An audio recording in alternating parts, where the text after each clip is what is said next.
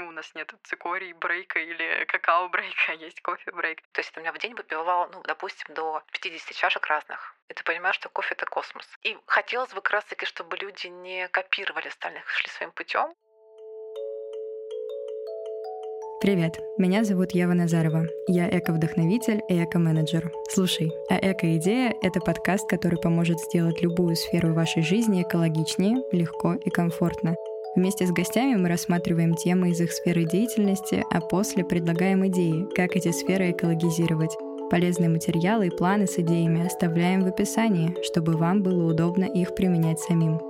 Сегодня у нас в гостях человек 2021 года в кофейной индустрии, спикер крупных фестивалей, основатель образовательных программ для рынка Хорика Полина Владимирова. Мы обсудим сферы кофе, отельную и ресторанную индустрии, а после поговорим об идеях, возможно ли сделать их более экологичными. Приятного прослушивания!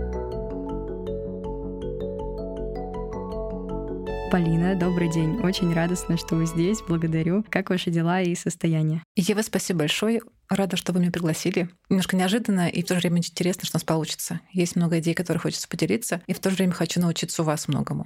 Ой, это здорово. Ну тогда будем начинать, так скажем. И сделаем это с того, что познакомимся и представим вас э, слушателям побольше, потому что у нас, ну, наверняка вас часто зовут в подкасты, да, в кофейны именно, и там людям примерно, ну, понятно, а, они разбираются в этом, э, вы говорите на одном языке, а здесь э, просто мне самой тоже очень интересно многие вот эти вот моменты узнать. Вот, и поэтому расскажите, пожалуйста, про свой путь, почему именно эта индустрия, как это все началось, про все эффекты бабочки, которые привели к званию Человека года 2021 в сфере кофе.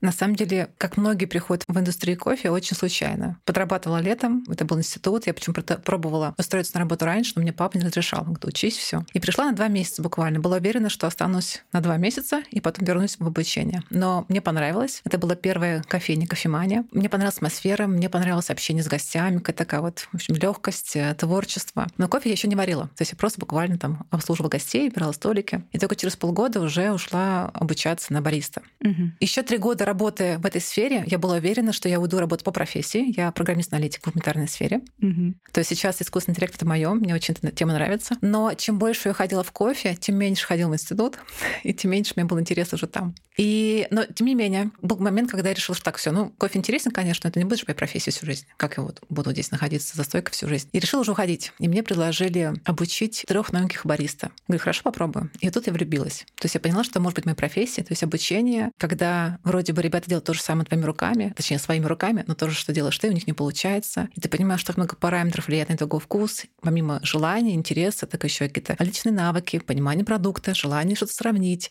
поэкспериментировать. Чем дальше уходила в кофе, тем больше было понимание, что именно продукт нужно изучить очень глубоко, поехать в страну произрастания, поехать в цех обжара, посмотреть, как все это жарится. В общем-то, все это захлестывало меня с каждой волной, с каждым годом. И вот уже 22 года я занимаюсь кофе, больше нигде не, не работала никогда. Я думаю, что когда молодые ребята спрашивают, а как это? Ты вначале делаешь и делаешь просто. То есть у меня не было ощущения, что нужно попробовать одно, второе, третье. Я понимала, что от меня зависит, что получится у меня. И в работе, конечно же, была рутина, несомненно, она у всех бывает. Но именно я придумывала, как мне было бы интереснее. То есть расширяла свои обязанности. После тренера стала директором тренинг-центра, потом стала заниматься закупками зеленого зерна, а потом стала уже заниматься обжаром. То есть вот это вот разрастание обязанностей, оно от меня зависело. Естественно, масштабирование. Когда мне было скучно, я придумывала себе посложнее тренинги. И каждую программу я придумала что-нибудь новое, чтобы мне самой было интересно. Думаю, самое главное — это в обучении, чтобы у вас горели глаза, тогда и тем, кто к вам приходит, тоже будут гореть глаза, они будут интересоваться дальше, двигаться. Но почему так сложилось? Я думаю, что были личности, которые так или иначе влияли на меня в этом пути. Они показывали, открывали какие-то новые стороны кофе, и ты понимаешь, что кофе — это космос. То есть ты какой-то бесконечно можно этим заниматься. В случае того, что мы работала в кофемании 17 лет, и я ушла туда в 2018 году, за этот долгий период мы работали с чаем, с винами, то есть много с чем продуктами. Они все очень интересные, они чем-то похожи. Есть пересечение с кофе, но кофе, понимаешь, он гораздо глубже. То есть там больше влияния рук человека. Угу. Условно, чай произвели, вырастили, собрали, обработали, отвезли в кофейни, в чайные, их там заваривают. Вино. Вырастили ягоды, э, виноград, собрали, ферментация добавляется очень интересно, как долго влияние. Убрали в бутылку и потом отвезли в страну потребления. А у нас добавляется к этому, потому что помимо того, что есть тоже ферментация в кофе, какие-то обработки, но еще приводится в страну потребление, жарится кофе, угу. как хлеб. Да, то есть выпекание вычислительных лет. А дальше еще третье подключается бариста, который варит кофе. И получается, на каждом этапе могут быть ошибки, могут быть какие-то погрешности, и нам это все нужно понимать, учитывать, чтобы конечный потребитель просто был в восторге. То есть вкусная чашка кофе — это никогда не случайность. Это работа каждого этапа, успешная работа каждого участника. Это очень сложно. И ответственности с каждым разом все больше и больше. Ты понимаешь, что можешь подвести всю команду за тобой. Угу. И ты смотришь в глаза гостю, а на самом деле ты от лица всей индустрии даешь ему этот продукт, и ты либо гордишься им, у тебя аж мурашки пошли, либо ты гордишься, либо тебе стыдно, тебе неловко, ты боишься, что не получилось. вот мне кажется, это очень сложно, но это очень интересно. И поэтому меня увлекает кофе все больше и больше. Угу. Как сейчас э, выглядит ваш рабочий процесс? То есть вы в какой-то компании или как индивидуальный такой, ну, скажем, предприниматель, инструктор? Вот из чего это состоит? Несколько направлений. Получается, я провожу сертификации международные. То есть с 2017 года я единственный в России инструктор по обучению Q-грейдеров. Это те, кто определяет качество кофе. Есть сомелье в вине, а в кофе это Q-грейдеры, то есть mm-hmm. похожи по влиянию. И есть те, кто обучает их. И вот в мире их 60 человек, я одна из них mm-hmm. в России. То есть 3-4 раза в год я провожу сертификации в России, еще там 2-3 раза в год провожу где-то за рубежом сертификации. Плюс мое онлайн-обучение программа Хиббинс. Там я собрала все свои наработки в живом обучении в кофемане, что делала, добавила какие-то новые материалы, потому что, естественно, каждым годом что нового узнаешь. Mm-hmm. Получилось у меня сейчас 11 программ, плюс 3 программы живые, и такие, что типа подкастов у меня еще есть два направления. Они связаны с тем, что встреча с фермерами. То есть есть возможность у бариста не путешествовать в страну произрастания, пообщаться с тем, кто реально кофе производит, узнать их жизнь, их сложности. Каждая страна уникальна. Это, mm-hmm. каждый путь уникальный, очень интересный. Конечно, я надеюсь, что это ребят вдохновляет, и они хотят работать дальше. И плюс еще какие-то консалтинги. Mm-hmm. Сейчас, последние полгода, и надеюсь, что будет дальше двигаться, пригласили в проект Пекарин, Печорин, может быть, вы знаете. И мне было интересно, потому что это не кофейное направление, это mm-hmm. новый рынок. Здесь, мне кажется, если мы сможем любить людей в кофе вот на этом этапе, mm-hmm. то мы расширяем горизонты потребления, совершенно другой взгляд будет на кофе, что кофе будет вкусный не только в кофейне, но и в пекарне, и в ресторанах. Это моя такая миссия главная. Mm-hmm. Почему на хорику э, очень сильно застряем внимание, потому что здесь, конечно же, хочется, чтобы весь путь от первого входа в ресторан, в отель до последней чашки кофе mm-hmm. все время был такой какой-то восторг, удивление, приятное послевкусие. Это то, что мы можем сделать. Класс, звучит э, очень вдохновляюще, что да, кофе, получается, он как один такой вот продукт, но при этом он действительно играет очень большую роль во всех сферах. И как вот так получилось, что кофе стал э, чуть ли не главным напитком в мире? Я как раз перед нашей записью э, проводил небольшое исследование, что в день выпивается больше там двух миллиардов чашек кофе. И вот как так получилось? То есть он, по сути, является там одним из главных продуктов в бизнес-индустрии. То есть почему у нас нет цикорий брейка или mm-hmm. какао-брейка, а есть кофе-брейк? Как вот э, так вышло? Ну, вы знаете, мне кажется, Россия все-таки на чайная страна, хотя меняется сейчас потребление mm-hmm. на больше на кофе, но многие удивляются. То есть ждали, конечно, что в России такая большая, она сможет быстрее перестроиться. Влияние, мне кажется, Европы, поездок, штатов, фильмов, где везде не пьют кофе, пойдем кофе попьем. А мне кажется, в России против все говорят, а пойдем чай попьем. Mm-hmm. Вот какая-то такая немножко есть культурная особенность. Но молодежь, естественно, мы подражаем много другому миру. Например, э, в Китае, в Корее у них какой-то невероятный бум на кофе. Кофеин очень много, в Японии открывается. Очень много кью-грейдеров тех самых, там полторы тысячи людей специально занимающихся. Но у них были фильмы, выпускались прям про бариста, то есть была такая популяризация профессии. Mm-hmm. При этом я встречала баристов в Китае, кто закончил несколько сертификаций по кофе. Просто, казалось бы, просто бариста, но он и про обработку кофе знает, там, и про вкус кофе знает. И в общем, где только не был, ты понимаешь, что он реально вот это тот самый амбассадор индустрии, который ты сейчас все все расскажет, от начала до конца, про каждое зернышко и про каждый элемент, что он сделал в своем напитке. У нас в крупных городах, да, это популярно. Но чаще, мне кажется, приходят в кофейню не из-за факта, что это был кофе, это скорее атмосфера. Угу. Это повод зайти. То есть мы понимаем, что модно пить кофе вроде как. Угу. При этом кофе я не очень люблю, да, но я пью там раф или угу. я там, пью какой-нибудь латте с сиропами. И это первый шаг. Я, честно говоря, первые два года, пока работала в кофейне, пила раф тоже, как и все, наверное, потому что мне был кофе горький. Потом постепенно, постепенно у меня так как-то уже стало понимание продуктов, разница во вкусе появлялась. И сейчас, конечно, пью только в черном виде, ничего не добавляю, ни сахар, ни молоко. Но это такой путь долгий, потому что все-таки бариста, он пьет каждый день кофе.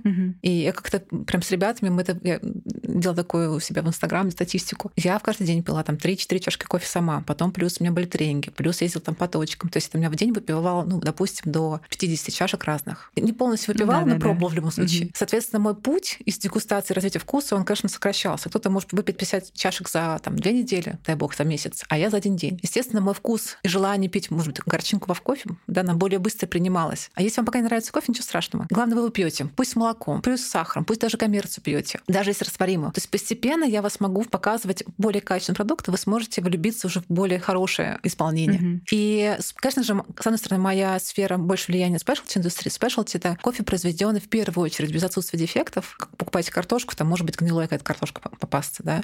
Но при этом можно взять не просто картошку, которая была на урожайность, а какие-то разные редкие сорта, да, там mm-hmm. какие-то цветом отличается, mm-hmm. аромат. Вот, по сути, мы как бы больше вот про особенности вот этих сортов интересных. Но главное — отсутствие дефектов, потому что так просто мы гарантируем, что гость, потребитель, ну, для него будет безопасно пить кофе. Mm-hmm. Дальше начинается вот эти разнообразие. То есть вы начинаете с того, что просто чисто, а потом потихонечку, а я вижу разницу между ними, я чувствую, что они могут быть другими, а это вкуснее, а это хорошо вот здесь, вот а это хорошо вот здесь. Вот. То есть нет лучшего кофе, честно говоря, это любимый вопрос, кто мне задает, а что лучше пить? Ну, что вам нравится, то пейте. Uh-huh. И в каждой стране, на самом деле, если вы попробовали какую-то редкую страну, и вам не понравился кофе, это вряд ли была страна. Скорее всего, какая-то ошибка могла быть производства, может быть, хранение, ну, много чего могло быть ошибок, могло быть. Либо просто не ваш вкус. Тоже ничего страшного там нет. В этом случае лучше ходить по кофейням, они часто проводят какие-то дегустации, вы как бы расширяете кругозор, выбираете, а что вам нравится. Угу. Вот еще такой вопрос про вот эти встречи с фермерами, как э, вы их организуете? То есть у вас ну, есть контакты в разных странах, вы их собираете и онлайн это проводится или как? Совершенно верно, да. Угу. Я провожу встречи онлайн. Честно говоря, такая история возникновения этой идеи была в два этапа. Я проходила обучение в Техасском институте на эксперта Q-обработки. Q-обработка Q — это quality. Обработка угу. — это то, что э, после сбора урожая с ягодой там проводят разные этапы производства. Там снимают мякоть, как-то ферментацию проводят различные, похожие. С вином не совсем. Угу. Это все влияет на вкус. В общем-то, я этим всеми этапами занималась. И одна из выпускных работ, дипломных работ, была продумывать создание своего тренинга. Потому что как раз началась пандемия. К сожалению, я не смогла завершить до конца. Там семейные проблемы, я отложила там на год обучения. Но идея с тем, чтобы в дальнейшем после тренинга мы бы собирались бы с обжарщиками, с баристами, с фермерами в одном пространстве, естественно, в онлайн, потому что вживую так тяжело собраться, она осталась. И через полгода, это было в том году, я видела очень много постов многими кофейными деятелями. Очень часто указывается там 2-3 человека, известных по всему миру. И говорят, вот это эксперты. А я понимаю, что, к сожалению, они не эксперты. ну, то есть они очень хорошие специалисты, много чего знают, много чего сделали, но они эксперты в одной сфере, но не в той, которая, в общем-то, всех преподносит. Мне так было обидно, потому что я знала ну, 100 человек экспертов, но они супер скромные, у них нет времени заниматься популяризацией, у них нет времени на маркетинг. Я поняла, что я могу это сделать, я могу собирать, я могу их приводить, я могу, чтобы они рассказывали о себе. Они очень много сделали в индустрии, там лет 30 занимаются, в общем-то, много-много событий. И такая, хорошо, я это сделаю. И написала одному, второму, третьему. Провели 10 встреч в этом году. В конце июля мы запускаем второй сезон. И в этот раз я была в Венесуэле на аукционе и была вдохновлена тем, что есть такая проблема сейчас в индустрии кофейной, что как будто бы стареет фермерство, то есть возраст. В среднем mm-hmm. фермер очень только 50-60 лет. Они старенькие. А молодежь уезжает в город и вообще не хочет заниматься кофе, потому что видит, как много работы происходит. И так, это прибыльно, и это они отказываются от этого. А там я, во-первых, видела в этой стране очень много молодежи, буквально там 20 лет, 24 года, 25. Так еще в Советской бригаде, которая тоже приехала на аукцион, были девочки из Колумбии, у них свои фермы, они фермеры в третьем поколении, причем у них тоже был путь, когда они уходили. Такие, нет, я хочу чем другим заниматься. Но вернулись, потому что поняли, что здесь они могут сделать то самое имя. Им до 30 лет я решила, что вот это вот новое поколение, я их тоже хочу привести, показать, что на самом деле везде нужно трудиться, везде нужно учиться. Это не просто так за один день все получится. И надеюсь, что мне вот в этот сезон будет больше про профессии разговор, но в контексте не в России, а за пределами. Похожие. Похожие mm-hmm. люди, такие же желающие тусить, путешествовать, также мечтающие там занять Алим, но они выбрали кофе и не боятся, не стесняются и не гордятся этим. Угу такой международный опыт, да, обмен. Да. Здорово. А мы вот как раз заговорили про такие проблемы в индустрии. То есть одна из них это обстрение, так скажем, фермерства. А какие еще есть э, сложности, челленджи вот э, в этой индустрии? Ну, несомненно, с экосистемой прям очевидно есть проблема. Mm-hmm, да. То есть до середины 19 века основная, основной способ обработки был натуральная обработка, так называемая. То есть ягоду с дерева собирали и так высушивали, ну, как курагу, например, взяли, mm-hmm. высушили и отправляют на заваривание какого-нибудь щербета, да, допустим. Mm-hmm. Единственное, что надо было вытащить косточку, чтобы она именно была тем самым щербетом. В XIX веке случилась революция. Во-первых, потребление выросло кофе, mm-hmm. нужно было как-то очень быстро все это обрабатывать, и появился такой способ работы, как мытые. То есть с помощью оборудования чищается эта мякоть, кожица, вот с абрикоса снимается косточка, и потом отправляет косточку на ферментацию. То есть требуется вода, требуется вода на первом этапе, требуется на втором этапе, на третьем. В общем очень много воды было. То есть это одна основная проблема. И очень много фермеров, кто не имеет образования какого специального, они не понимают о влиянии на экологию, к сожалению, эту воду потом после использования использования отправляют обратно в реки, а там она уже обогащена кислотами, сахарами, и, в общем-то, естественно, влечет к тому, что теряется разнообразие uh-huh. подводного мира. И сейчас, ну, в последние 20 лет уже началась, конечно, эта проблема стала более остро, а стали заводить другие оборудования, еще другие методы э, производства. Например, делать те же самые процессы, но без воды. Это тоже влияет на вкус, то есть много чего происходит такого интересного. Но на одной из наших встреч с фермерами в том году я нашла фермера, он владелец фермы в Колумбии, но сам работает в Японии. У него своя компания в Кусарике, в Штатах. Он эколог по образованию, Андрес Филиппе Оспина. И оказался в кофе случайно, так же, как многие.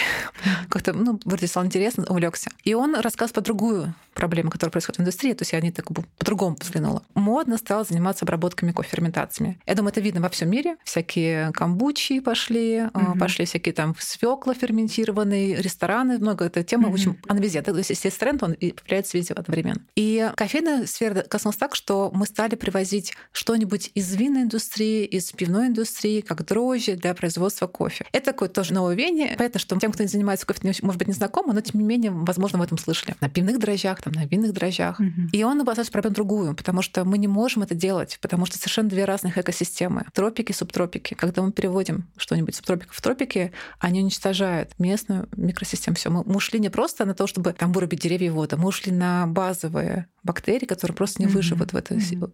И это, это прям катастрофа. Я привезла его в Россию. У нас была в апреле выставка. Я не могла, ну, потому что я вот сейчас говорю, у меня уже все дрожу. Привезла его, чтобы как-то донести эту мысль до ребят, тех, кто занимается кофе. Конечно же, зал был 100 человек. Какой-то процент вышел в течение лекции, там, может быть, человек 10 вышло. Ну, понятно, что это им не близко, не понятно, почему об этом говорим. Но остальные сидели просто ну, не шелохнувшись. Это, ты понимаешь, что они реально все погрузились, ушли грустные, потому mm-hmm. что проблема серьезная. Единственное, что можно в этом случае сделать, как мы в конце, да, что можем сделать? Мы можем не покупать, не провоцировать фермеров производить кофе с дрожжами с пива и вина, то есть стараться максимально сфокусироваться на их рынке, это можно сделать. То есть как раз Филиппа, имея свое образование биологическое, он доказал, что можно в рамках своей страны выделить свои там, микробиоты различные, бактерии, все, что нам нужно. Их там множество. То есть не нужно вести новеньких, они как бы местности хорошие. Этим можно просто заниматься. Многие начинают говорить о том, что а докажите нам, что это так страшно. Но на самом деле это уже доказано институтами много раз, мы это тоже об этом слышали. Просто здесь нужно только популяризация обучения. То есть по-другому никак не получится. Нужно обучать всех, mm-hmm. кто включен в производство, в потребление, осознанность это самая модная, которая сейчас у нас везде с всех сторон нам звучит. И, наверное, только единственный путь как-то замечать, а почему, как это происходит, а на что это влияет. Не всегда вестись на какую-то красивую рекламу, к сожалению. Угу. Еще если да, говорить э, уже об экологических проблемах, то там э, вопрос вообще стоит о да, ну, изменении климата, соответственно, изменении каких-то паттернов э, погодных, климатических, и встает вопрос о вообще дефиците кофе, насколько ну, я понимаю, из-за этого там растут цены, и еще очень много ну, ну, допустим, даже Гватемала, у многих ВВП строится на том, что вот они, uh-huh. да, производят, продают э, кофе, и вот эта очень большая доля теряется. И вот, не знаю, ну, как бы есть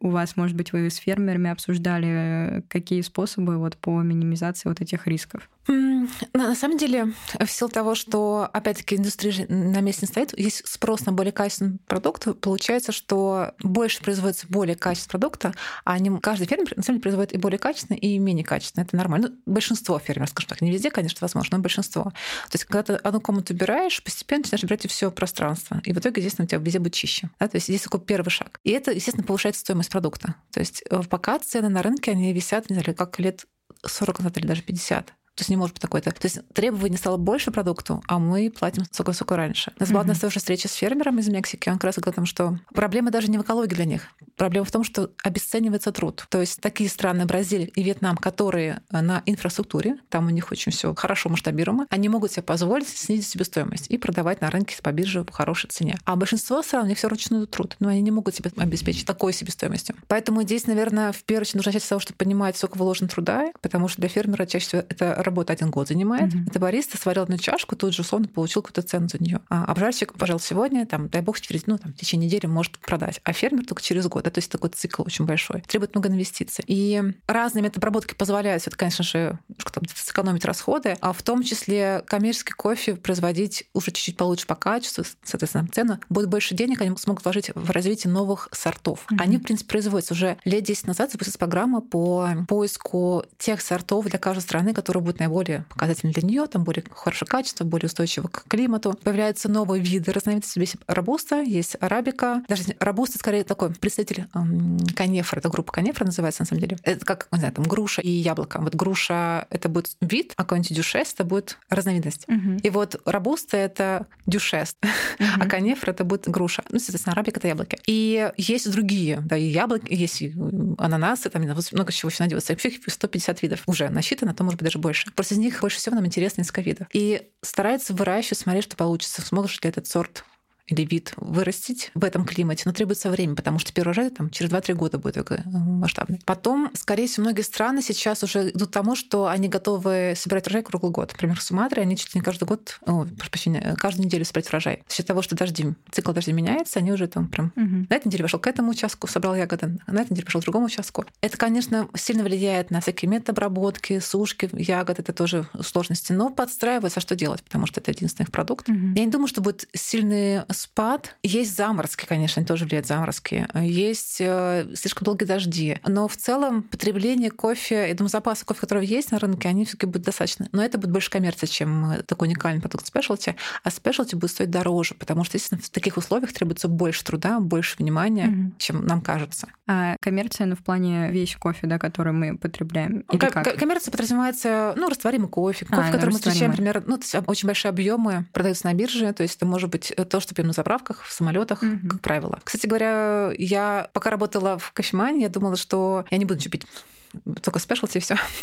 Потом уволилась и стала путешествовать уже, и понимаешь, кофе хочется, и начала пробовать кофе везде. И видела разницу. Со временем прям видно, что коммерция, которая была раньше, она не такая, как сейчас. Конечно, попадается очень плохой уровень, но в целом он растет. Иногда коммерция бы такого хорошего уровня, что ты думаешь, я готов за него заплатить больше, чем за спешлти, плохо приготовленный в кофейне. Такое тоже бывает. Мгм. Вы взяли шикарный кусок мяса, но неправильно пожарили, ну, вы же не будете там говорить, что как вкусно. Ну, плохо приготовили, к сожалению. Да, Мгм. здесь много элементов включается. Поэтому растет. Изменения есть, совершенно точно. Мне еще интересно спросить э, про ваши любимые факты о кофе. Ну, то есть, может быть, какие-то такие интересные, которые вас в свое время удивили. Ну, и потом еще обсудим, как эм, потребителям и кофейням, на что стоит обращать внимание при выборе кофе. Но вот пока какие интересные факты про кофе. Да, я ехала, думала о этих пяти фактах каких-то. Честно говоря, не смогла так сразу же что-то выдать, Мгм. потому что их много в голове. Мгм. Но, наверное, для меня вот поездка в Венесуэлу была очень интересной. Они долгое время не были игроками на рынке кофе. Оказывается, через них, по сути, кофе приехал в Центральную Южную Америку, был проложен путь, скажем так. Но когда они нашли у себя нефть, как-то забили на все выращивание чего-либо все в стране. И только недавно осознали, что нужно заниматься самим, потому что если у вас не будет экспорта, да, то есть вы можете не выжить. И даже самих себя не можете поддержать. И у них, правда, очень интересный кофе, необычный. Он не похож ни на что, в силу того, что они никак не пересекались с другим миром. А у нас есть такая тема, что в одной стране вырос такой есть сорт гейша, очень,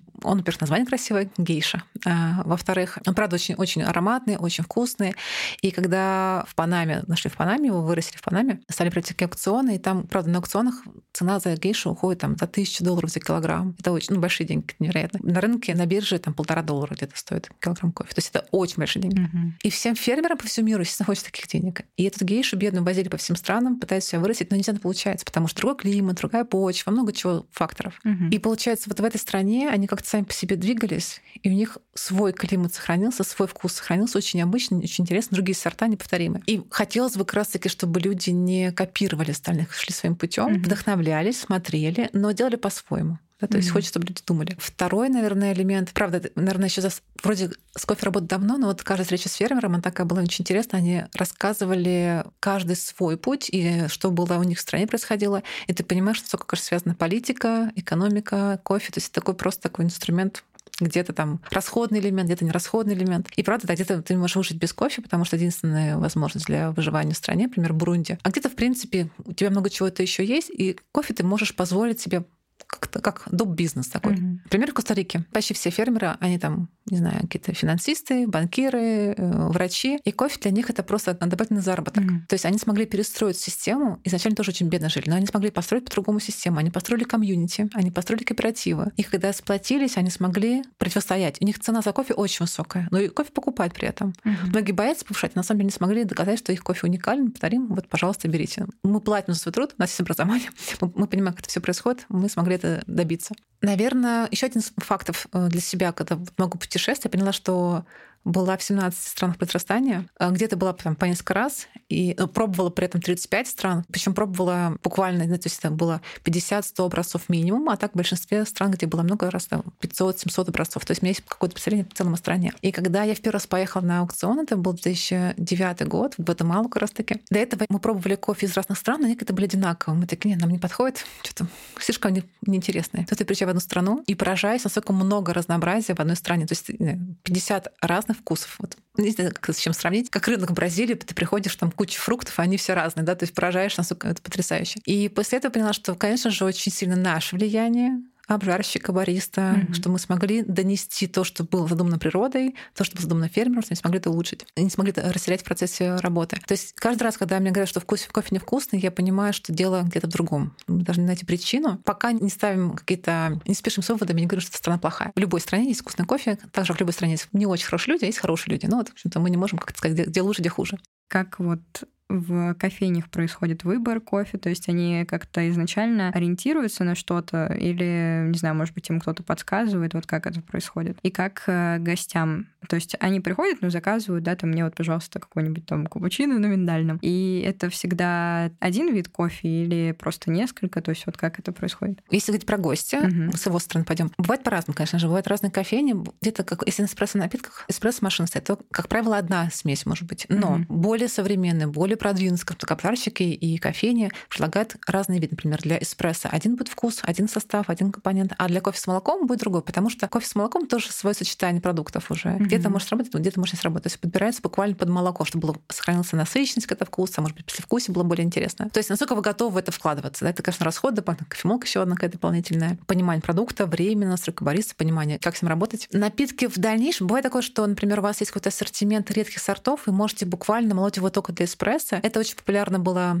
в Австралии изначально, и так назвали его австралийский лунга. Mm-hmm. То есть такой большой объем чашек, как американо получается, но готовится из зерен, которые просто на полке. Не в отдельной кофемолке, а вот на полке стоят, они могут приготовить вам. И, в принципе, очень интересно. Это реально вариант быстрого такого, не как воронки, но вот в эспрессо-машине. Выбор гости, опять-таки, конечно, все по-разному двигаются. Кто-то будет спрашивать, а что вы любите, что вы не любите, что вам нравится по кислее, по фруктовой, по шоколаднее. Кто-то просто скажет, что сказали, так мы приготовим. Но зная особенности заваривания, экстракции, всех там химии, физики процессов, то, в принципе, с этого же кофе можно сделать практически пять разных вариантов вкусов под каждого гостя. Если мы, нас есть трое, мы можем для каждого из нас одного и того же кофе сделать чуть по-разному. Если вам нравится посочнее, то я знаю, что надо поменять мне в заваривание, чтобы вам нравился такой вкус. Если вы не, вообще не любите кофе и все время пьете только с молоком, то я придумаю, как это сделать так, чтобы даже черный кофе вы смогли выпить в черном виде, и вам было хорошо. Например, mm-hmm. с пэрингом, с каким-то десертом. То есть неожиданно mm-hmm. это может быть такое как бы, смягчение вкуса. Для любителя одно, может быть, для профессионала совершенно другое будет. Я помню, что многие любители боятся кислого вкуса. Mm-hmm. Очень такая есть популярная тема. Нет, кофе не кислый. Но, к сожалению или к счастью, то есть правы любители, на самом деле. Не совсем правы бывают специалисты. Кислый вкус — это нормально, наша реакция организма, то, что не пей, это испорчено, это недозревшее, не надо. Да? То есть наша реакция, ой, кисло, я не буду пить.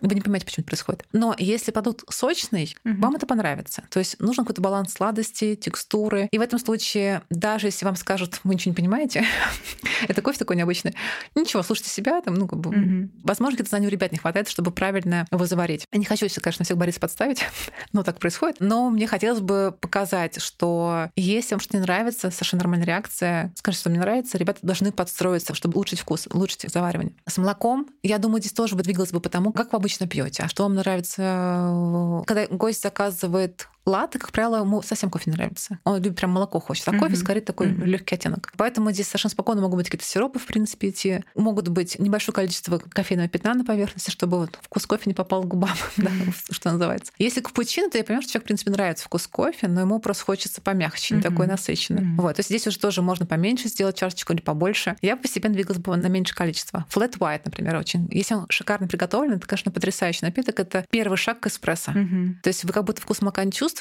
а он растянут молоком, и какое-то послевкусие мягко получается, текстура такая приятная получается. Но flat white — это прям супер искусство его сделать, это очень сложно, не так часто его встретишь. Угу. Чаще просто как будто кофе с молоком. Эспрессо, на самом деле, не так много людей пьют эспрессо. Угу. Хотя у нас, в принципе, в нашей культуре, мне кажется, у нас эспрессо пьется больше, чем где-то там в скандинавских странах, в Штатах, потому что у нас Италия на нас, там Турция влияет так или иначе, маленькие напитки, джез, вот это, нам это нравится. Ну, по крайней мере, поколению старшего, там, постарше, угу. это более принятый напиток. И эспрессо, в принципе, есть в кофейнях, но скорее это вот на супер знатока. Чаще все таки стоит выстраиваться на то, что у вас кофе пьют с молоком, это самый продаваемый напиток капучино mm-hmm. в мире. Я бы еще посмотрела бы, исходя из своего опыта, а что гость заказал, что будет из еды. А, еда. Еда, десерты, потому что иногда будет шикарная чашка кофе, шикарная еда, а вместе они не сочетаются. Mm-hmm. И это может быть ощущение, что что-то как-то плохо, невкусно, не знаю, либо еда будет невкусная, либо кофе будет невкусный. Поэтому правильно сочетание нужно учесть. Это такие сверхнавыки, сверхзнания бариста, что с ним сочетается. А иногда можно так, чтобы эффект будет вообще так потрясающе вкусно, как это получилось. Ну, потому что то, что было молекулы вкуса, которые были в еде, молекулы вкуса, которые были в кофе, они друг усилили, создали какой-то невероятный опыт, и вы так, господи, это что это, это восторг, тот самый вау-эффект, который все ищут. Для кофейни, когда они свой кофе убирают, опять-таки, пути бывают разные, бывает, к сожалению, двигаются по принципу самого дешевого зерна, смотрите, находится, или двигаются по брендам, вроде как этот бренд известен, я его возьму. Я бы рекомендовала, что делать. Вы можете заказать несколько поставщиков зерна обжаренного кофе. Лучше всего даже поискать что-нибудь поближе на рынке, потому что сейчас обжарщиков в России очень много, там 600 или даже больше. Так или иначе, в крупном каком-то центре есть свои обжарщики, вы можете местного найти, вам будет просим общаться, к нему можем приехать, там, посмотреть производство, ну, все, все, все, что вам хочется узнать про кофе, можно это сделать. Взять 3-4 варианта своими руками, на своем оборудовании, сварить, что у вас получается, с какой вариант у вас легче всего настроиться, с чем будет проще всего работать. И исходя из этого уже начать работу, потому что взяв всего одну партию случайно, ну вот масса других вариантов, или пригласив менеджера там, амбассадора компании, который вам шикарно сварит, естественно, у него куча знаний о продукте, но вы не справитесь с этим. То есть mm-hmm. нужно себя проверить. То есть как тестирование, тест-драйв в худших условиях. Если вы справитесь с этим сейчас, значит, вы потом будет проще. Другой вариант. Какое-то время назад, сейчас, конечно же, это, наверное, не очень актуально, но тем не менее, многие кофейни, кафе в, в регионах, в Москве закупали у иностранных компаний, привозили. То есть такая полка была из европейских обжарщиков, там, из азиатских. То есть, в принципе, тоже такой вариант какого-то расширения кругозора возможен. Но в то же время сейчас в России сейчас много обжарщиков, и они много привозят интересного кофе, есть у кого выбрать. То есть на свой вкус, э, на свой взгляд, на своего гостя. Можно даже там каждую неделю менять, в зависимости от того, как вы пока ищете путь. Подходит нашим гостям, не подходит. Потому что, конечно, разный возраст будет просить разный вкус, это нужно учитывать. Нужно понять, кто вам больше всего приходит, какая целевая аудитория. Что еще? Воронки, да, конечно, такая модная тема mm-hmm. в последнее время. То есть завариваем буквально вот на глазах у чашки вручную. В принципе,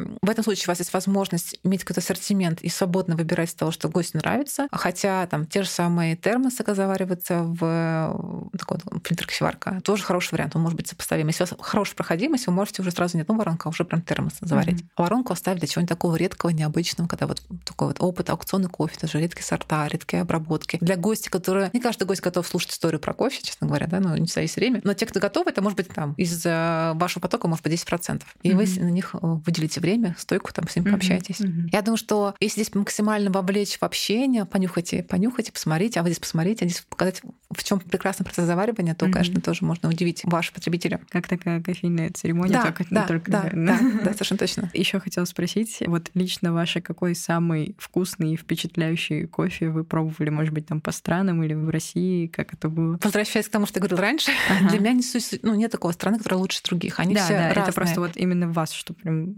Ну, правда, для меня главный это баланс. Ага. И я могу найти в каждой стране какую-то интересную, ну, спонсорную ага. чашку. Это еще это всегда комбинация работы и фермера, и обжарщика, ага. и бариста. Три, три не знаю, как троица, mm-hmm. влияющая на вкус, они все важны, без этого не получится. Каждый, ну, то есть, знаете, как зависит, что мне хочется, да, может быть, какие-то более яркие ароматы могут быть, может быть, чуть потише, может быть, такое просто спокойное. Но в любом случае баланс про то, что ты не хочешь ничего добавить туда, ничего не смущает, mm-hmm. ты вот наслаждаешься этим процессом, не раздражает, не надоедает, как еда, да, вот что mm-hmm. ешь, ты можешь, блин, как же вкусно, и, вот, и ты съедаешь всю тарелку и думаешь, а можно еще, да, вот. mm-hmm. такой эффект про кофе, ну, про любой, можно сказать. Mm-hmm. Но если описание какие-то хотите, я могу просто описание поделиться. Mm-hmm. Например, Йемен, он уникален тем, что в принципе, это один из самых, наверное, первых стран, где кофе, ну, не первых, но одна из первых стран, где кофе раз. И там до сих пор производится натуральная обработка, то есть ягода собирается, высушивается, в силу того, что нет воды, то есть вообще ты приезжаешь, что там вообще ничего нет. Но кофе потрясающе. Как, ты, как деревья там выживают, непонятно. Это такой уникум. Кофе отличается от того, что есть на рынке. Он очень похож на какие-то десертные вина, белые, такие очень сладкие, очень э, сочные, таким с послевкусием.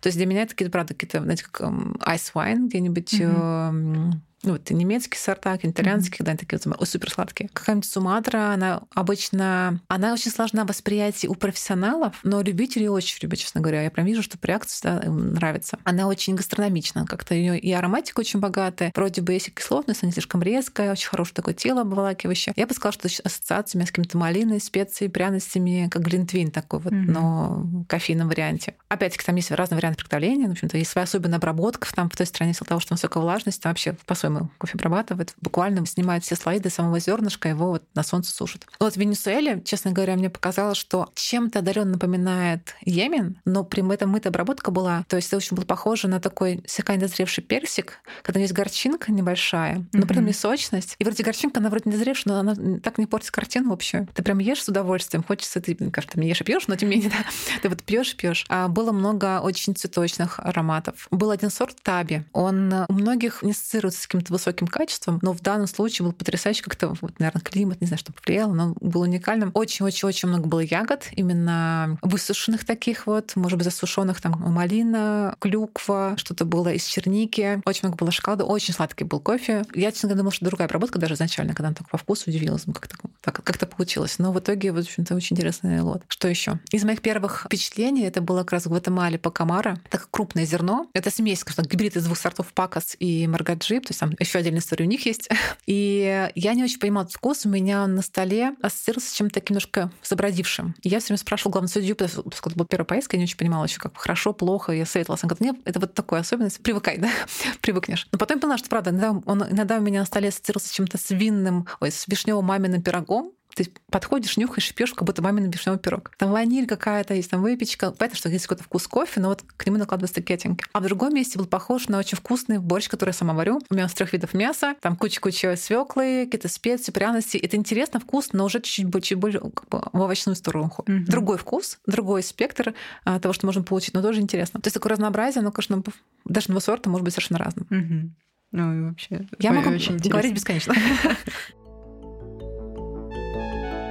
Хорошо, но мы тогда перейдем к блоку такой экологичности, только про нее будем говорить. И, наверное, такой глобальный вопрос, э, возможно ли экологичность в индустрии хорика? То есть, э, ну, возможно, вы внедряете как эксперт какие-то там практики в образовательных программах, а, там вот ESG, которая популярная, может быть, э, что-то такое есть? Мне кажется, экологичность, она начинается с каждого человека лично. Поэтому, конечно, внедрять через рестораны сложновато. Было одно заведение кофейное, Флип Кофе, если не ошибаюсь. Они закрылись. Они максимально были про экологию, но они не выдержали, потому что ну, высокие, да, угу. высокие расходы, люди не поддерживали, и в итоге, в общем, они не справились. Но я думаю, что наш путь такой, что мы должны просто не, не совсем фокусироваться на этом, но тем не менее давать возможность тем, кто угу. двигается да, к этому. Да, абсолютно. И дать им возможность чувствовать себя, что они делают вклад в поддержку экологичности. Есть какие-то кофейни, которые, например, за стаканчик с собой берут отдельную стоимость. То есть обычно... Скидку дают. Нет, наоборот. А, угу. То есть, например, обычно с собой дешевле, mm-hmm. а наоборот, если не здесь остаетесь, а берете стаканчик с собой, то платите. Ну, то есть, как бы вы платите за то, чтобы стакан использовать. То есть, по сути, это как лишний раз не купишь. То есть, такой обратный путь, да, как бы, а, что угу. пытаешься будешь тратить. А если приходишь своя посуда, есть такие, где отлично работают. В принципе, я видела, какие минусы были в своей посуде, не против, но люди приходили с разной посудой, например. И это, конечно, занимало время. Ну, как бы, это, там, да. угу. это не очень хорошо, но это скорее неуважение к нам, как сотрудникам индустрии. Да.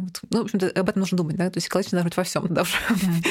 не просто стаканчик, но и сам убери за собой. Второе, конечно же, в принципе, если сейчас планировать новое пространство, нужно учитывать разделение мусора. Это можно сделать, только нужно заранее. В текущем многим тяжело это сделать. Они хотели бы внедрить эту практику, но сложно получается. То есть я думаю, что если владельцы, они прям помешаны на этом, то у них получится. Так или иначе это внедрить через команду. Они будут набирать тех, кому это важно, не будут брать их подряд, потому что кому-то все равно он не будет делать, естественно. Тот, кто понимает, что это влияет на будущее, они, конечно, будут стараться. Есть, например, ресторан в Питере, я знаю, что они максимально перерабатывают все, что можно переработать. Там из бутылок стеклянных делают стаканчики, там из, даже вот недавно видео, вчера по-моему, видели. Они даже, по-моему, стекла его разрушают, потом делают посуду. Mm-hmm. Ну, то есть вот настолько все, вот они пытаются все это использовать. Но опять-таки, мне кажется, это владельцы. И то это маленькое заведение. То есть для масштаба немножко сложнее. Mm-hmm. Сразу же не внедришь. Есть, конечно, всякие истории про то, что там карбоновый след, да, вот это все можно сделать. Не знаю, вот как раз говоря про карбоновый след, я бы не смогла привести того самого фермера Филиппа, который говорил про экологию, потому что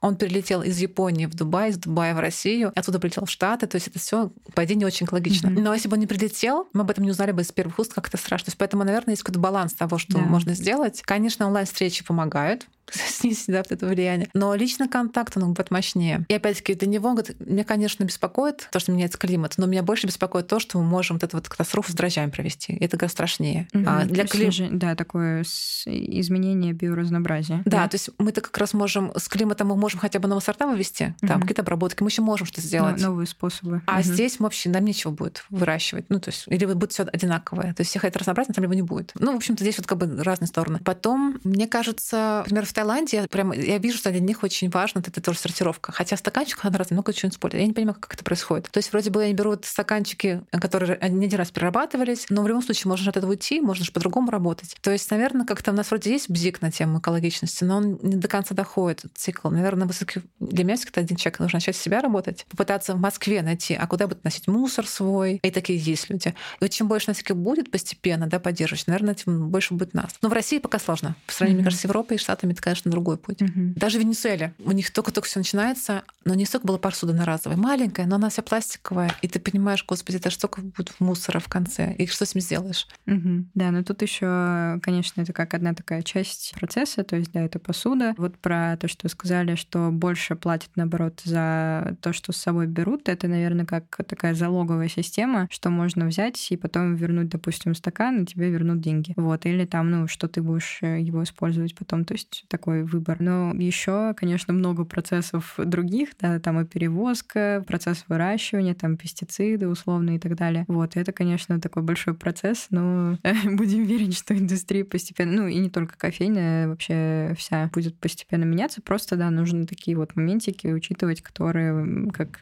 ниточки такие у кукловода будут э, менять. Пока у главных людей не появится, ну, не, не клюнет, что называется, тогда они ничего не будут менять. То есть снизу сложно меняться. Нужно, чтобы все таки это была цепочка такая, она все, ну, все хотели. взаимодействие, да. Потому что, допустим, ну, сверху внедряется, если про ту же сортировку говорить, э, система двухпоточная, то, что можно там в синий контейнер сдать то, что перерабатывается в серый, то, что нет, но при этом у нас все равно в это как бы не верится. Ну, то есть такой вот uh-huh. двух э, тоже поточный процесс, только если мы говорим про общество. Вот. Еще про кофейный жмых тоже я видела, даже вот недавно был форум «Экология», и там говорили про то, что там его можно перерабатывать, из него тоже что-то можно производить. Это вот так? Он вообще как... Да, э, если говорить про после пароваривания кофе... Ну да, то, что вот остается вот это вот... Гуще. Да, да. во-первых, ну, есть компании, которые... Например, есть компания Тести Кофе. Они делают скраб из кофе. Ага. Ну, это, в принципе, любой барист так делает, наверное. То есть можешь прийти, заказать кофе, взять, забрать таблетку и думать себе там наскрабиться. Это можно сделать. Потом, опять-таки, многие компании, они берут старые, они просят гостей присылать свои упаковки кофе, они перерабатывают, делают какие-то сумки. Ну, то есть как-то максимально все такое recyclable. Мне, кстати говоря, что не нравится, мне тоже кажется, это экологично, тем не менее, это про, наверное, нерациональное использование продуктов. Очень много видео у маркетологов, там как кофе сыпется куда-нибудь, кофе выливается. Ну, такие а, да. зерна. Мне полностью нет, не могу. Мне прям плохо становится, мне плачу. Ну, потому что люди столько трудились, ты берешь, это ты выливаешь. Как хлеб бросать, не знаю. Ну, вот, в общем, вот настолько. Но это никак не связано. Это, наверное, просто вот еще раз понимание вклада труда в каждую чашку. Готов ты, не готов. Как-то, к сожалению, на чемпионате мира мировом. Я там не была. Это было в Швеции. Ребята рассказывали, говорят, парень, представляешь? И мы знаем, что ты будешь плакать, но, но в общем, тем не менее. Они решили устроить, типа, какой-то тоже какой-то игры. Бросали пакет кофе, кто еще бросит. Я так, как так? Так? Ну, я не знаю, ну как-то возможно. И э, даже какой-то пост на эту тему сделали. Это был лет 8 назад. Я под этим постом написала там резко. Там начали, начались всякие баталии. А что же делать, если кофе не дожарен? Слушайте, ну ваш кофе не дожарен, но все равно лучше, чем коммерция, который многие пьют. Отдайте кому-нибудь. Ну, столько людей, пьющих кофе. Еще раз пожарьте. Вы не испортите его сильно. Ну, то есть какой-то вот нет понимания ценности уходит. Когда ты много работаешь с продуктом, ты начинаешь как будто, ну, а, что такого, я пойду сейчас выброшу или куда-нибудь. Либо человек, который этим не занимается. Говорю, у меня вот фотография маркетологов часто вижу, как они там это делают. Я говорю, нет, вот это недопустимо. Э, это невозможно. Но это тоже, наверное, мне кажется, начинается с головы э, общего подхода, как это можно сделать. Не знаю, почему такой, такая тема отдельно. То есть, когда, например, делать всякие сумки для того, чтобы сходить в магазин, чтобы это не было пакета, когда их становится миллион, как бы тоже это такая обратная сторона. все таки должна быть одна тогда, и ходить с ней все время, да, пока mm-hmm. она реально там не сотрется в дырку. Ну да, то есть это такое, да, палка о двух концах. Здесь действительно ну, стоит думать о том, что если у вас, допустим, есть своя сумка, то можно, ну, просто обычная вот, с которой ходишь, можно в нее положить. Ну, то есть, да, такие. Самое главное, чтобы это было рационально, да, опять же. А может быть, вы знаете какие-то бренды бренды кофе, которые вот устойчивы, экологичны, может быть, они как-то продвигаются в этой повестке. Я пока искала, вот нашла вулканик, вулканика какой-то такой. Это он выращен, э, ну, я читала, что как раз вот вы, да, о том, что в какой-то момент, да, производство выросло, спрос вырос, и они начали выращивать кофе под каким-то, ну, под прямым солнцем, а не в тени. И вот этот бренд Вулканика, он выращивает в тени как-то. Это какой-то доп- дополнительный Это красивая история маркетинговая, ага. потому что, на самом деле, это, в принципе, условие производства любого хорошего кофе. Ну, да. То есть э, есть места, где не нужны теневые деревья, а есть места, где нужны. Например, ближе к экватору, естественно, теневые деревья дают возможность выращивать дольше кофе, а где-нибудь уже дальше от экватора, то это не нужно, потому что значит, солнца совсем не будет. Mm-hmm. В общем, это просто это уже использование, скажем так, использует то, что конечный потребитель не знает всех процессов, и поэтому преподносится как красиво. Лет 10 назад в Штатах был популярен кофе Bulletproof наверняка все знаете, это еще такая тема эскета, когда кофе с ага. маслом, там МСТ маслом, сливочным маслом, кокосовым маслом, в общем, всем на свете. И я когда прочитала описание того, что у них кофе потрясающий, такой чистый, они говорят, вот у нас своя ферма, мы там все моем, промываем, чистим. Это обычный процесс производства кофе категории special. То есть они просто описали так, что как будто бы все, весь остальной кофе в мире производится плохо. Ну, это умение, хорошая пропаганда. Вот. Поэтому, наверное, здесь тоже был такой ну, да, давление да. на какие-то боли, кого-нибудь, чьи-нибудь, да. В свое время большинство кофеин спешлти работает зерном спешлти, и, соответственно, они в этой сети участки выполняют. Поэтому здесь можно не об этом беспокоиться особенно. Угу. А, ну хорошо. И такой ну, момент, э, вот если бы вы, допустим, открывали свою кофейню сейчас, как бы вот бизнесу можно было внедрить вот эти экологические практики? Можем с вами, да, там,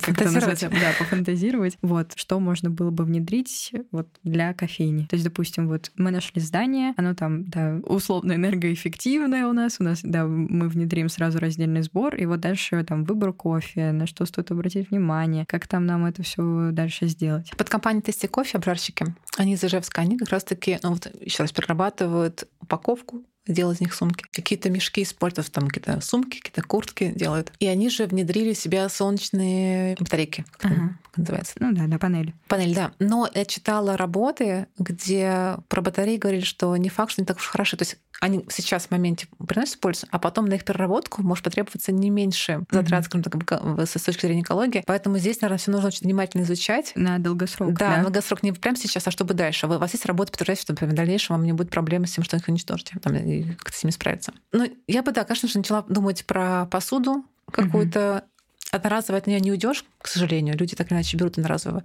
посуду. Но та, которая перерабатывается несколько раз. А либо, естественно, продвигать то, что приходит своим стаканчиком, вам сделаем. У меня были ребята на обучение, кто у них точка находилась в каком-то здании, там люди жили и работали, и многие просто спускали своим чашкой стакан, mm-hmm. чашкой, заваривали кофе, они уходили к себе домой вот с ним. Ну, это было прикольно. Мне прям понравилось очень какая-то такая домашняя атмосфера. Mm-hmm. Я помню, как в Австралии в одном из магазинов, таких супермаркетов, они написали, такое было объявление. Мы через два месяца перестаем отдавать вам пакеты то есть людей готовили к тому, что через два месяца приходите с сумками. Mm-hmm. То есть, возможно, при открытии об этом чаще говорить. Ребята, имейте в виду, что там будут пакеты такие-то. Бывают же пакеты разные, бывают вроде как бумажные, на самом деле все равно их не переработаешь. То есть вот этот момент нужно продумать. Это все дороже. Mm-hmm. Но еще раз, я бы, наверное, не зациклилась бы сильно на этом, но скорее дала возможность тем, кто поддержит экологию, чтобы они это чувствовали свой mm-hmm. вклад. Mm-hmm. А другие постепенно бы за ними повторяли, наверное. Mm-hmm. Это был бы такой путь. Про продукты, естественно, очень нравятся всякие итальянские рестораны, потому что они берут одного кролика, из него, конечно, делают там 10 блюд, потому что и ни один хвостик не, не потеряется. Это про рациональный подход. Mm-hmm. То есть у него из одного продукта уже сразу появляется куча вариантов. У нас такое не всегда случается. Мы очень часто взяли, там, отрубили, выбросили, еще там ушло в мусор. Нерационально. И, наверное, еще экологичность для меня, еще раз про голову, про общение, потому что если мы ругаемся, кричим, это все, ну, ты не можешь быть супер аккуратненьким, при этом еще ну, это не про мат, а вот просто про настрой, с кем ты общаешься с людьми. Ты доброжелательный, ты рад их видеть, или ты ругаешься, кричишь на них, и люди все находятся в стрессе. Ну, здесь как бы, возможно, даже энергия, которая передается от человека она да, страшнее, чем тот след, что мы оставляем. Если мы будем на позитиве, наверное, все таки мир будет прекраснее, мы будем заботиться о нем больше. Mm-hmm. Ты хочешь работать там, где тебя ценят, ты хочешь работать там, где ты внес больше вклад, сделав в кофе, там, не знаю, в напиток, в точку, в гостей. А когда там вот эта вот ругань, атмосфера такая, ты не будешь убираться, ну, тебе не захочется сделать. То есть не будешь любить Вот, наверное, это тоже, мне кажется, самый главный, наверное, шаг. Да, согласна. Это как мой любимый тезис, который я везде доношу, что это как тождество, экологичность к себе равно экологичность к миру. И они вот именно поэтому там знак равно, что начиная с себя мы как бы в мир это тоже привносим и наоборот. Вот. Но я думаю, что будем подходить к концу. Мы прекрасно все обсудили. Спасибо большое. И у нас такой в конце вопрос, а всегда традиционный. Какие ассоциации у вас возникают, когда вы думаете о своей сфере деятельности? Неожиданно. Это смысл этого. Да. Не, мне космос, наверное. Почему-то не знаю. О, класс. И когда смотришь на космос, ты понимаешь, что это такая маленькая частичка, и там столько всего. И это не потому, что нужно засорять, а потому что там много чего еще не изучено, и это мы можем повлиять и, и еще изучить. А наш один день это такая мелочь, но можем уже как на будущее закинуть удочку. И мне было очень важно в том году, когда я проводила лекцию на выставке, тема была про образование. Ну, вроде как выступали все спикеры, но я стала искать, окей, давайте посмотрю как поглубже. Нашла определение образования, и эта часть была то, что мы должны, не то, что должны, да, но как бы миссия образования, потому что передавать накопленные знания новому поколению, чтобы оно взяло эти знания, переварило и передавало дальше. Вот мне кажется, очень важно. Вот если мы это можем делать эффективно, продуктивно, экологично, то, наверное, наше новое поколение, оно будет другим mm-hmm. она уже не будет делать наши ошибок. Mm-hmm. Мы их все-таки делаем, к сожалению, но так не получается, но мы с другим расскажем, так не надо делать. Да, мне нравится думать о том, что в симбиозе вот как раз для старшего и нового поколения у нас что-то может классное родиться. Не в том, чтобы мы там думали, кто круче, что мы там условные зумеры мы там можем, не знаю, продвинуть какие-то свои идеи, а старшее поколение наоборот там думает, что нет, мы там за традиционный подход, а вот в этом симбиозе что-то классное новое родится, да, и вот вот про знания тоже согласна. Класс. Но я думаю, что будем завершать. Спасибо большое. Спасибо большое, Было Ева. Очень здорово. И уважаемые слушатели, да, подписывайтесь, оставляйте, пожалуйста, свои отзывы. Как вам? Можете оставить вопросы, мы их э, передадим по линии, и вам потом обязательно на них ответим в соцсетях. Вот, и все. И подписывайтесь, ставьте сердечки, звездочки, все что угодно, и будем завершать. Прекрасного всем кофе. Да, и экологичности. Все, пока-пока. До свидания.